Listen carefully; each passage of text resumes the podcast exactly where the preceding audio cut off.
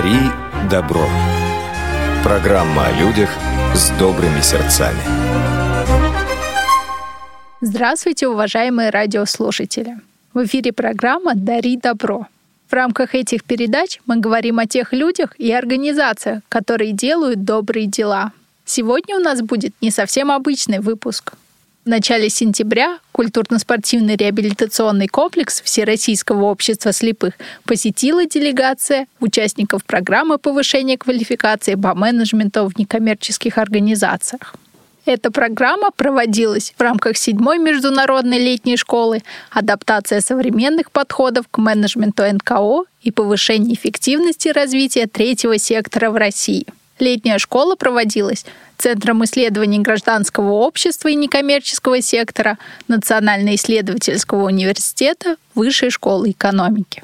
Летние школы — это площадки, где исследователи, интересующиеся вопросами развития гражданского общества и некоммерческого сектора, делятся замыслами и результатами своих научных изысканий, узнают новейшие теоретические концепции и эмпирические данные, получают информационную и методическую поддержку от ведущих российских и зарубежных экспертов. На протяжении семи дней участники летней школы слушали лекции и мастер-классы экспертов, принимали участие в разработке групповых исследовательских проектов. А в свободное от учебы время посещали экскурсии по местам московской благотворительности. Я уже говорил о том, что этот выпуск передачи «Дари добро» не совсем обычный. Сегодня мы можем получить ответы на несколько важных и интересных вопросов от экспертов Центра исследований гражданского общества и некоммерческого сектора. На первый вопрос о том, зачем же изучать менеджмент в некоммерческих организациях и в чем его особенности, ответит руководитель летней школы и директор Центра исследований гражданского общества и некоммерческого сектора НИУВШ Ирина Мерсиянова.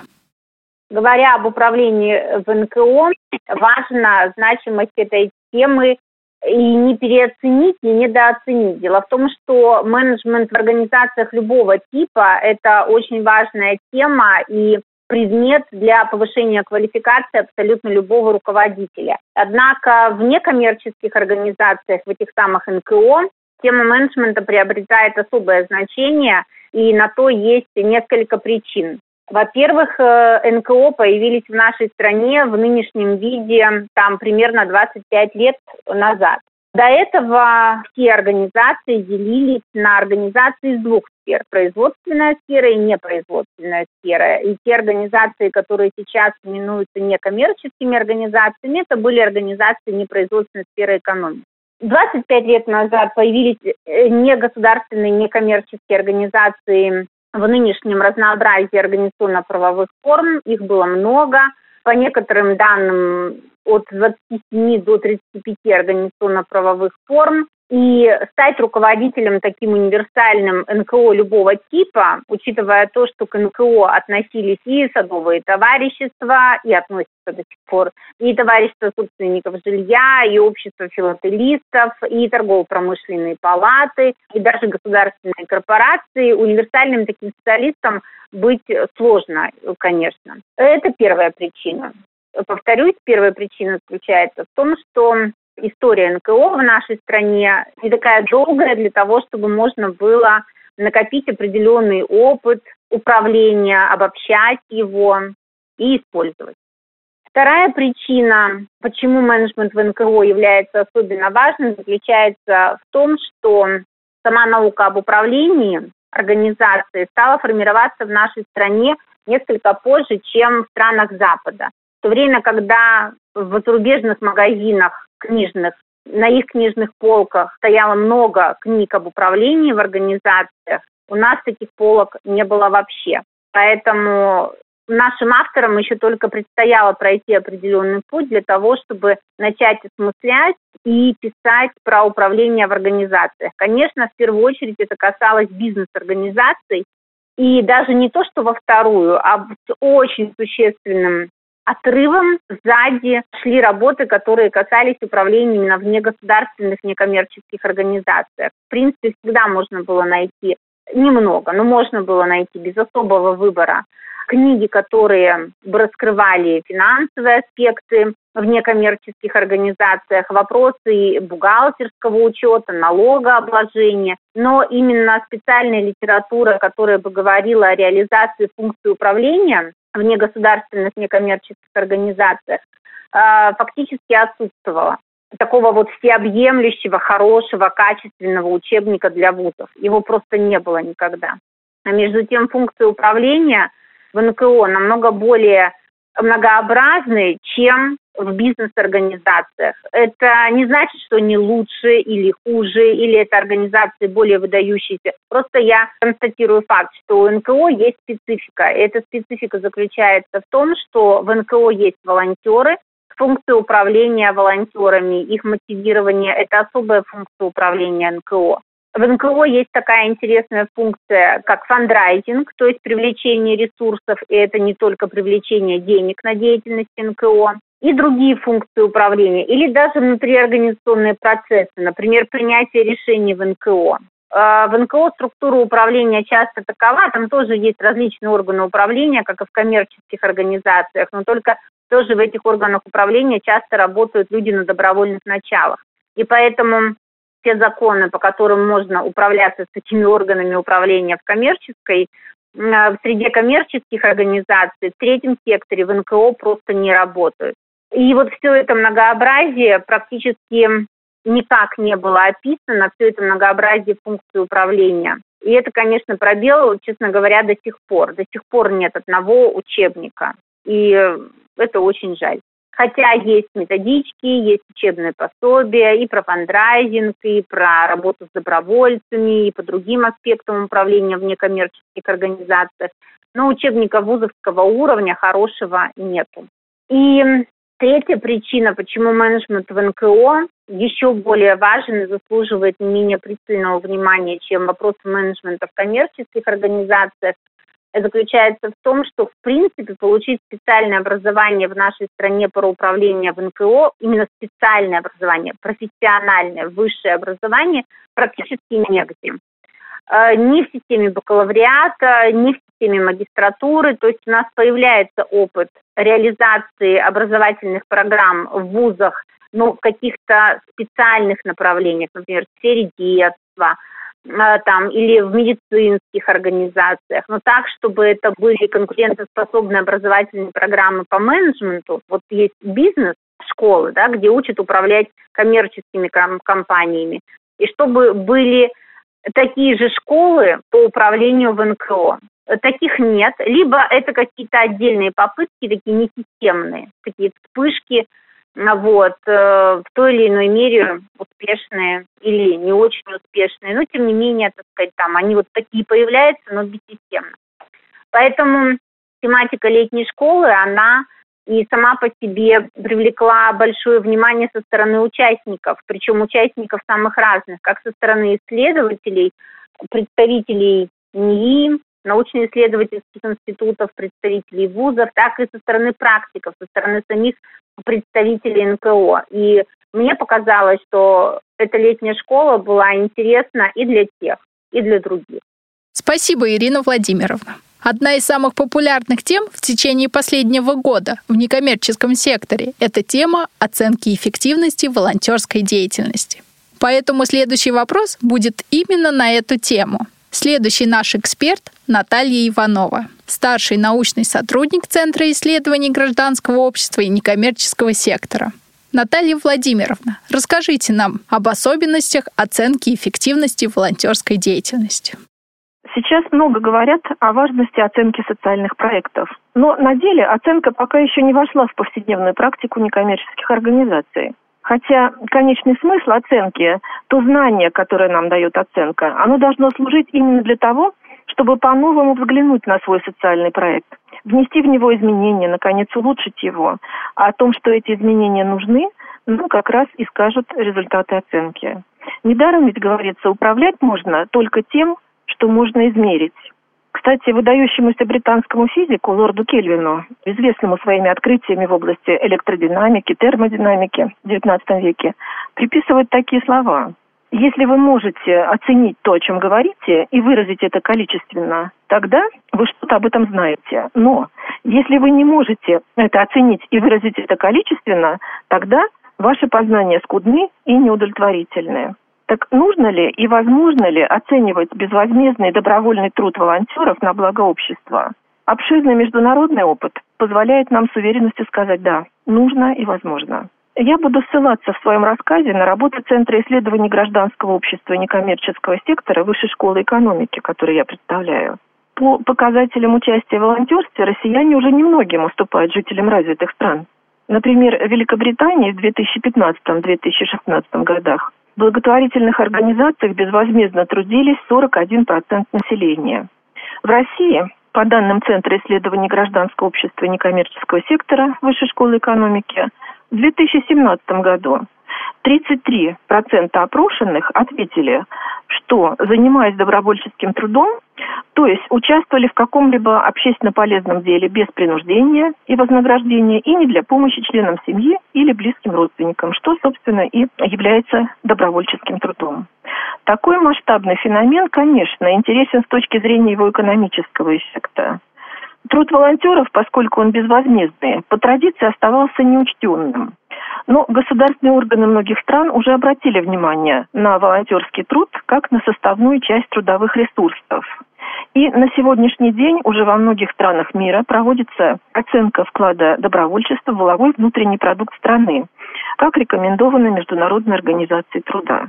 Для расчета этого показателя понятно, что необходимо вести учет числа волонтеров в стране в течение определенного года, учет количества часов, отработанных волонтерами в стране за этот год, и, наконец, каким-то образом дать стоимостную оценку всего объема волонтерского труда. Как же делается приблизительная стоимостная оценка стоимости труда волонтеров?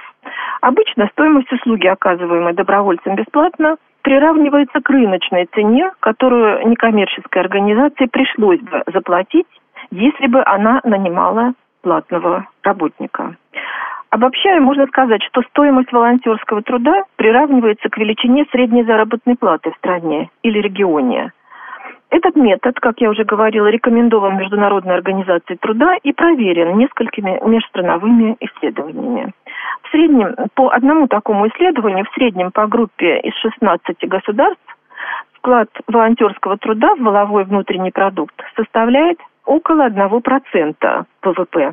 Однако конкретные показатели колеблются. Например, в Норвегии, в странах развитой экономики, таких как, допустим, Норвегия, он составляет 2,7%. Во Франции 1,4%, в Канаде 1%, а в Чехии всего 0,2% составляет вклад труда волонтеров в внутренний воловой продукт.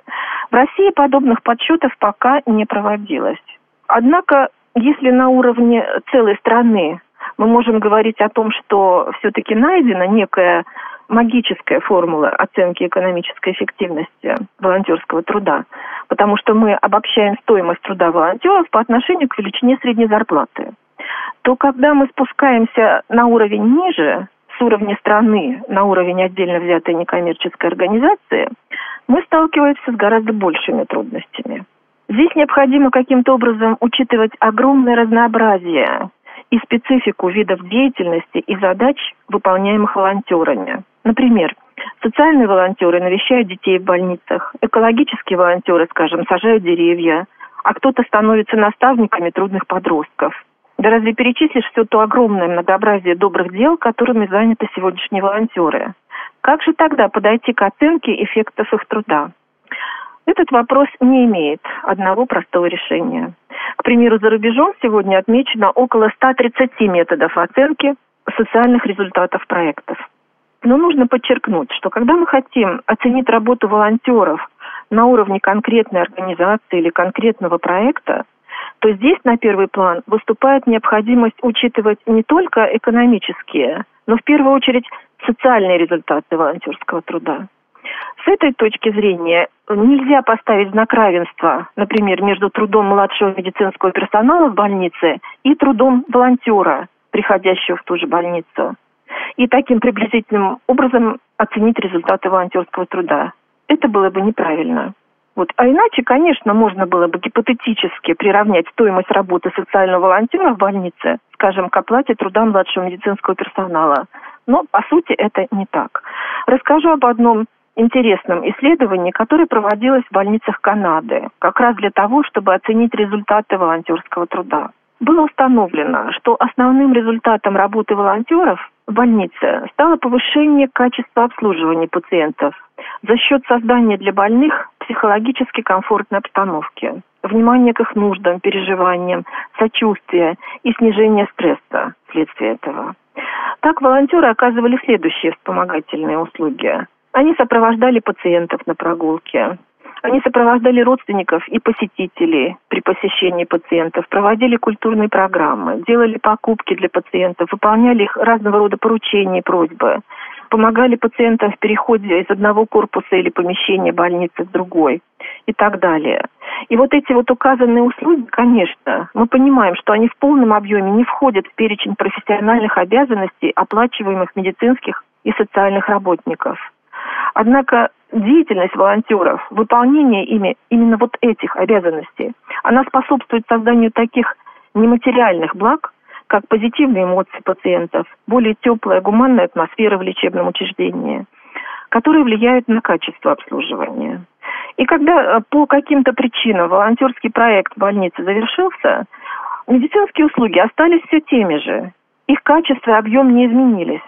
Однако пациенты почувствовали и отметили снижение качества обслуживания, недостаток той теплой и гуманной атмосферы, которую создавало присутствие волонтеров. Поэтому для оценки труда волонтеров в конкретном проекте так много значит мнение их подопечных, которых на профессиональном языке называют официально благополучатели. Но по сути это все те обычные люди, которым на помощь в трудных ситуациях приходят волонтеры. И нужно понимать, что делают они это абсолютно безвозмездно, по зову души и желания сделать мир вокруг нас лучше и, главное, добрее. Вот то, о чем я хотела рассказать вам сегодня, дорогие радиослушатели. Наталья Владимировна, большое спасибо за подробный ответ на вопрос. Многие наши радиослушатели знают о некоммерческом секторе, встречались с деятельностью благотворительных фондов, волонтеров, различных ассоциаций и других видов НКО. Но когда-нибудь вы думали о связи некоммерческого сектора с наукой?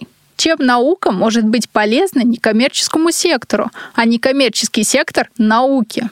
На эти вопросы я попрошу ответить Телицыну Александру Юрьевну, старшего научного сотрудника Центра исследований гражданского общества и некоммерческого сектора. Это очень сложный и комплексный вопрос, как наука может повредить НКО или, наоборот, НКО может повредить науке.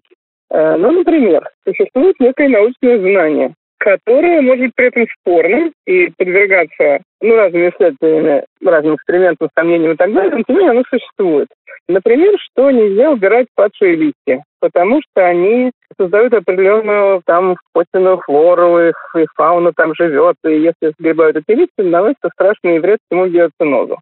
А тем не менее, есть масса некоммерческих организаций, фондов, которые выводят на субботники корпоративных волонтеров и разом сгребают эти листья. И вообще это часто бывают командообразующие мероприятия и так далее. Таким образом, НКО как бы не считается и вообще дискредитирует это знание и делает так, как считает нужным.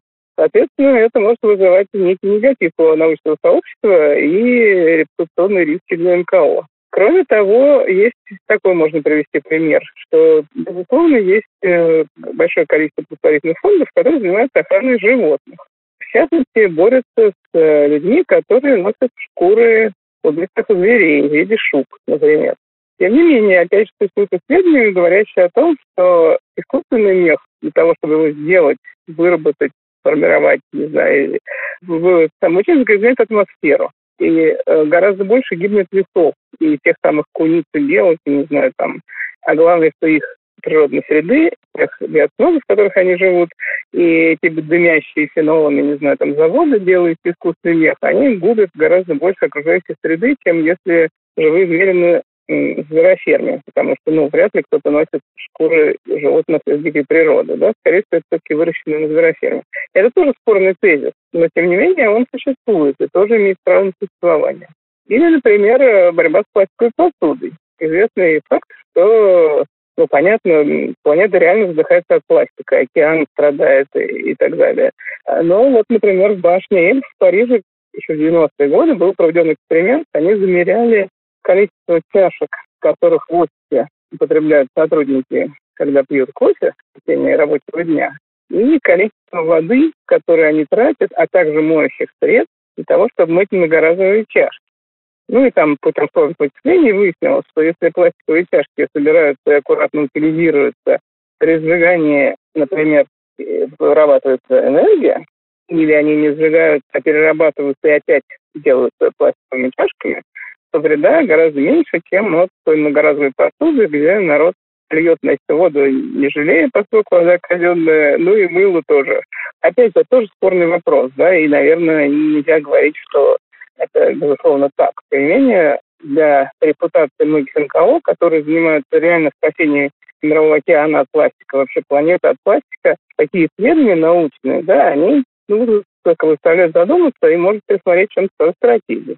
Участникам летней школы повезло не только с высокопрофессиональными экспертами и уникальными мастер-классами. Кроме этого, им предоставилась уникальная возможность принять участие в экскурсиях и познакомиться с историческими местами московской благотворительности. Проводила эти экскурсии Анастасия Милакова, координатор проектов благотворительного собрания «Все вместе» и аспирант Департамента социологии Высшей школы экономики. Сегодня Анастасия расскажет нам, что представляют собой экскурсии. Экскурсия – это прогулка или нечто большее? Мы совершили две прогулки, две экскурсии во время летней школы. И, конечно, это было по моему мнению, нечто больше, чем прогулки, чем экскурсии. Это были экскурсии по местам московской благотворительности, то есть мы ходили по маршруту, мы видели достопримечательности, которые так или иначе связаны исторически с московской благотворительностью. Первая экскурсия у нас была по Китай-городу, и там мы видели здание Императорского человеколюбивого общества, то есть это благотворительное учреждение, которое как раз занималось помощью тем, кто нуждается. И мы много говорили про то, как это общество функционировало, обсуждали. Мне кажется, это было очень важно для наших коллег-практиков некоммерческого сектора знать о том, что примерно те же самые проблемы, те же самые сложности, которые есть сейчас, стояла перед людьми 200 лет назад.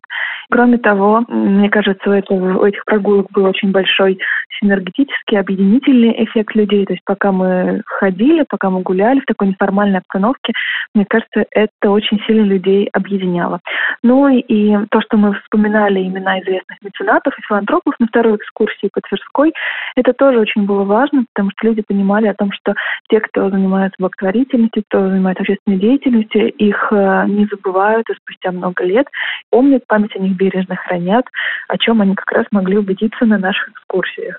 У наших прогулок очень большой объединительный корпоративный эффект э, для людей из некоммерческого сектора. Ну и, как еще, мне кажется, ну, такой, может быть, слишком будет пафосно, но мотивирующий эффект. То есть люди понимают о том, что это очень важно, и об этом не забывают и спустя много лет, об этой деятельности, об благотворительной деятельности. Я надеюсь, что это их немножечко стимулирует в дальнейшем этим заниматься.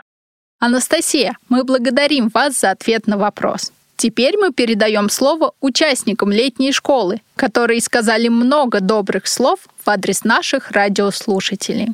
Я Анжела Чернецкая, представляю благотворительный фонд Александр Невский. Саратов. Всем желаю доброго дня, доброго вечера, доброго года и долгой доброй жизни. Здравствуйте, дорогие друзья. Меня зовут Анастасия. Я из Санкт-Петербурга. А, я внешний эксперт Центра развития некоммерческих организаций.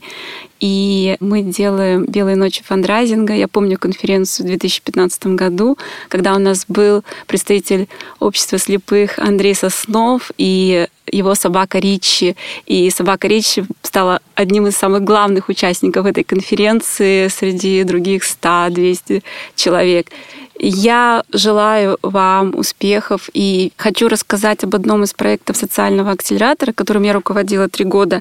Среди проектов, которым мы помогали монетизировать их продукт или услугу и стать социальными предпринимателями, у нас были проекты, которые помогают людям с ментальной инвалидностью, онкологическим больным, культурные проекты, экологические. И э, один из моих любимых проектов — это культурно-просветительский проект «Запахи Петербурга», где исследовательские группы собирают собирали запахи э, музеев, библиотек, э, залива, и две группы, э, люди незрячие и люди, которые видят, нюхали запахи и сравнивали свои ощущения, описывали языком и словами. И вот это было очень интересно. Спасибо. Здравствуйте, меня зовут Афонина Мария, я из Москвы. Очень счастлива побывать у вас в культурно-спортивном центре, очень интересно. И хотелось бы пожелать вам счастья, добра, мира, любви. Спасибо. Меня зовут Татьяна Богословская. Я представляю Центр исследований гражданского общества и некоммерческого сектора Высшей школы экономики. Дорогие радиослушатели, иногда нам кажется, что творить добро – это очень сложно. Но на самом деле оглянитесь вокруг. Самое простое, что мы можем сделать, это подарить этому миру наши улыбки. Известная истина, улыбнись миру, и обязательно мир улыбнется тебе в ответ. Ну, желаю всем э, удачного дня и много-много улыбок. Обнимаю, ваша Татьяна. Добрый день. Меня зовут Крюков Михаил. Я занимаюсь проектом «Доброномика».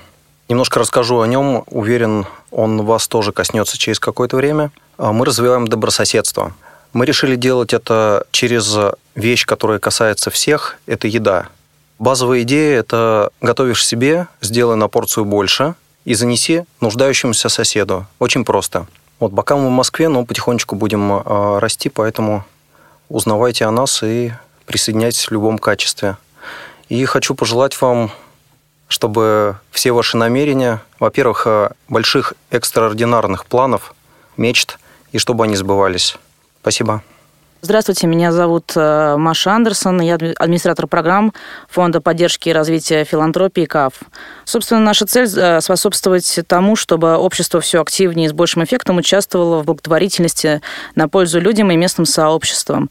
Мы занимаемся образованием, консультированием, создаем доступные механизмы для совершенствования пожертвований, реализуем грантовые и другие программы, а также формируем благоприятную среду и э, культуру благотворительности в целом. Также мы проводим отличное мероприятие «Щедрый вторник», и я надеюсь, что вы все в нем как-нибудь поучаствуете и в этом году. И также совершайте пожертвования через благо. Это совершенно несложно и доступно каждому стать благотворителем. Спасибо. Хочу поделиться просто невероятным проектом, в котором я теперь тоже участвую, как э, член инициативной группы. Для меня это просто поразительный проект. Проект называется «Вместе тысяча». Если коротко говорить, то тысячи человек э, жертвуют, именно пожертвования, каждый по 100 тысяч рублей. Получается 100 миллионов. Невероятная большая сумма. На эти деньги Васильчук, это владелец Чайхана номер один и управляющий 80 ресторанов, он делает ресторан. Прибыль от ресторана направляется голосованием тысячи людей, которые пожертвовали по 100 тысяч, на благотворительные проекты. То есть э, мы распределяем всю прибыль, всю чистую прибыль на благотворительные проекты. И понятно, чтобы повысить доверие, чтобы было все по-честному, Солонин, это Киви, делает это на блокчейне. Полная прозрачность и э, невозможность подделать данные. Вот. Для меня это не просто проект э, о ресторане, а проект, э, который формирует инфраструктуру для развития подобных проектов любого бизнеса, где угодно. То есть будет юридическая база, будет блокчейн-платформа. И дальше, если мы в нашем дворе или в нашем районе решили сделать автомойку, мы понимаем, что она здесь нужна, или магазин, или все что угодно, там парикмахерскую, мы можем все скинуться, и организовать такой бизнес, найти человека компетентного, который может это организовать, поставить ему зарплату выше рынка, потому что у нас прибыль распределяется не бизнесмену, а распределяется на благотворительность. Мы можем позволить поставить зарплату чуть выше и направлять все средства, вырученные всю чистую прибыль, на развитие нашего района. Вот такой вот прекрасный проект. Я думаю, что нам очень нужны такие организации. Действительно, когда ты каждый день живешь, и тебе доступен весь мир, ты можешь видеть, слышать, э, ходить. А вокруг нас есть люди, которые, к сожалению, ограничены. А здесь э, мы видим таких людей, но они абсолютно не вызывают у нас людей каких-то ущербных. И вот мне бы хотелось, чтобы в повседневной жизни каждый человек относился также вот к таким людям. А, ведь э, зачастую гораздо тяжелее э, выполнить абсолютно самые простые действия. Ну, например, войти в то же самое метро и не увидеть, что дверь может захлопнуться. Просто оглянитесь, придержите дверь. Мне бы хотелось все-таки, чтобы наш мир был чуточку добрее. Ну, здесь, конечно, совсем другая атмосфера. Большое спасибо за ваше гостеприимство. Но надеюсь, что все-таки следующие поколения будут лучше нас, добрее нас, при этом все-таки более приспособленные э, к этой жизни.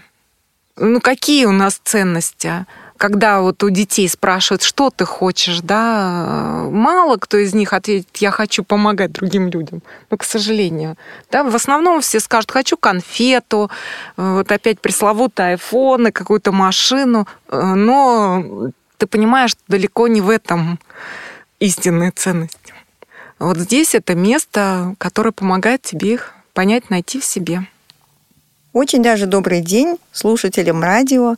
Меня зовут Махабат Еспенова. Я представляю Центр исследований консалтинга Комеда. Мы приехали к вам сюда, в доброжелательную и гостеприимную Москву из города Астаны. Наша организация занимается усилением потенциала некоммерческих организаций и отдельных гражданских активистов для того, чтобы наша страна становилась более процветающей и развитой. В рамках нашей деятельности мы проводим тренинги, различные обучающие э, мероприятия, в том числе в Казахстане, например, мы первые запустили систему онлайн-обучения вебинара посредством вебинарных комнат. Также мы сейчас а, работаем над усовершенствованием системы краудфандинговой платформы для того, чтобы находить ресурсы для некоммерческих организаций, которые находятся в регионах, и в селах, в малых районах или в моногородах.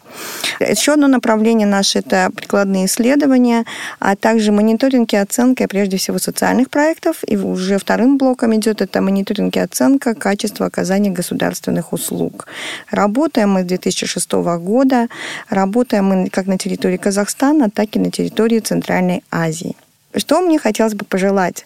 А сейчас, находясь здесь, в этой студии, а, я буквально под впечатлением после посещения музея Всероссийского общества слепых. И настолько это впечатляет, весь этот опыт, и настолько переворачивает сознание и о том, что можно сделать. И с точки зрения истории я узнала столько новых вещей в социологии, с точки зрения истории медицины, развития здравоохранения. Это очень здорово. И всем, кто слушает, слушает, я прежде всего желаю, кто еще не был в этом музее, посетить этот музей. Это, во-первых. Во-вторых, мы приглашаем вас в Астану. Добро пожаловать э, в нашу организацию, добро пожаловать к нашим партнерам, коллегам, которые работают с людьми с инвалидностью. Мы оставим здесь свои координаты, контакты, и мы с удовольствием рады сотрудничеству. Хочу пожелать, как медицинский работник, всем огромного-огромного здоровья. Как педагог по образованию второму, я очень всем желаю, чтобы детские голоса были в ваших домах процветания, мира и удачи, и творческих успехов и куража. Здравствуйте, уважаемые радиослушатели. Меня зовут Свириденко Ольга. Я так же, как и предыдущая моя коллега Махабат, приехала из солнечного Казахстана, из города Усть-Каменогорск. Я представляю организацию «Информационный фонд». Наша организация занимается несколькими направлениями, одно из которых – это реформирование системы государственных услуг, в том числе государственных услуг, которые предоставляются людям с инвалидностью. Делается очень огромная работа в данном направлении, есть хорошие результаты, которые помогают улучшить и облегчить жизнь людей с а, особыми потребностями. Я их называю люди с расширенными потребностями, да, не с ограниченными ограниченными возможностями, а с расширенными потребностями. И мне очень хочется воспользоваться случаем и передать вам всем огромный привет от казахского общества слепых. Я знаю некоторых людей, которые имеют инвалидность по зрению. И я всегда впечатлена общением с такими вот людьми, потому что вы совершенно уникальные люди. Вы, в отличие от людей, которые могут видеть, вы обладаете какими-то вот действительно расширенными возможностями, которым нам нужно у вас учиться. Я желаю вам всем крепкого здоровья. Я желаю вашим семьям процветания любви и добра. Будьте счастливы. Вы такие позитивные люди, у которых просто нужно и можно учиться многому хорошему, доброму и светлому. Я приглашаю вас в наш солнечный Казахстан. Я думаю, что а, нашим организациям есть чем поделиться друг с другом, просто пообщаться, просто поговорить. Это тоже так важно. Всем вам добра и света, дорогие друзья! Здравствуйте, меня зовут Антон.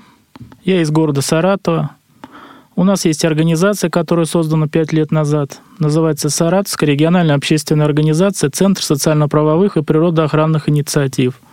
Мы занимаемся и помощью пожилым, инвалидам, и также, как понятно, что охраной природы, бездомным животным помогаем. Ну и также за зеленением города следим, лесов, там, уборкой мусора, очисткой берегов леса, то есть рек. Также пишем президентские гранты, вот как и ваша организация участвуем. Сотрудничаем тоже с обществом слепых в Саратовской области. Брали у них однажды интервью, проводили с ними фокус-группу. Это было два года назад, летом. Занимаемся спортом, также проводим соревнования среди инвалидов, и колясочников, и других. Ну, очень много у нас интересных всяких моментов за пять лет. Вот сейчас посетили курсы вот летней школы, высшей школы экономики – и посетили ваш музей. Очень понравились экспозиции, много нового узнал, что, оказывается, давно, еще не в этом веке, Всероссийское общество слепых создано. Поглядели интерактивную выставку, узнали, кто такая Лина По, таких я вообще никогда не знал, что вот можно сделать такие фигуры. Ну, в общем, очень понравился, впечатлился за этот вот час, который здесь провели в музее. Ну и желаю вашей организации, вашему вот музею дальше процветать, новые экспонаты, чтобы у вас появились, новые зрители, слушатели. Ну и всяких вам успехов и здоровья самого главного, чтобы всегда все было хорошо. Здравствуйте. Я представляю Волгоград, Волгоградский государственный университет, кафедру социологии. Меня зовут Полтавская Мария. Я кандидат социологических наук, и в Москве как раз оказалась тоже на летней школе, которую проводила Высшая школа экономики. Ну, с Всероссийским обществом слепых я сталкивалась с э, организацией, это с филиалом, получается, в Волгоградской области. Очень интересное взаимодействие, потому что они помогали, например, оценивать доступность доступную среду в Волгограде. А здесь я увидела, насколько ну, действительно в Москве эта работа Всероссийского общества слепых поставлена на ну, вот такую системность, масштабность. А, очень понравился музей. Мое первое базовое историческое образование, поэтому музей шикарный. Особенно а, вот эти современные возможности виртуального музея. Очень рада, что попала ваше общество. Рада, что у вас есть вот свое радио, идете в ногу со временем. Большой привет всем, кто меня слушает. И, конечно же, пожелание неиссякаемой творческой энергии, наверное, у вас всегда это есть, и пусть это действительно остается так. Продолжайте в таком же э, направлении с большими пожеланиями от Волгограда. Спасибо вам. Время нашей радиопередачи, к сожалению, подходит к концу. Напоминаю, что в эфире была программа «Дари добро». Участие в этом выпуске принимали эксперты седьмой международной летней школы «Адаптация современных подходов к менеджменту некоммерческих организаций и повышение эффективности развития третьего сектора в России». Сотрудники Центра исследований гражданского общества и некоммерческого сектора Высшей школы экономики. Ирина Мерсиянова, Наталья Иванова, Александра Телицына и Анастасия Милакова. А также в гостях у нас в студии были участники летней школы, представители некоммерческого сектора регионов России и стран СНГ. Большое спасибо за внимание. До новых встреч. Дари добро.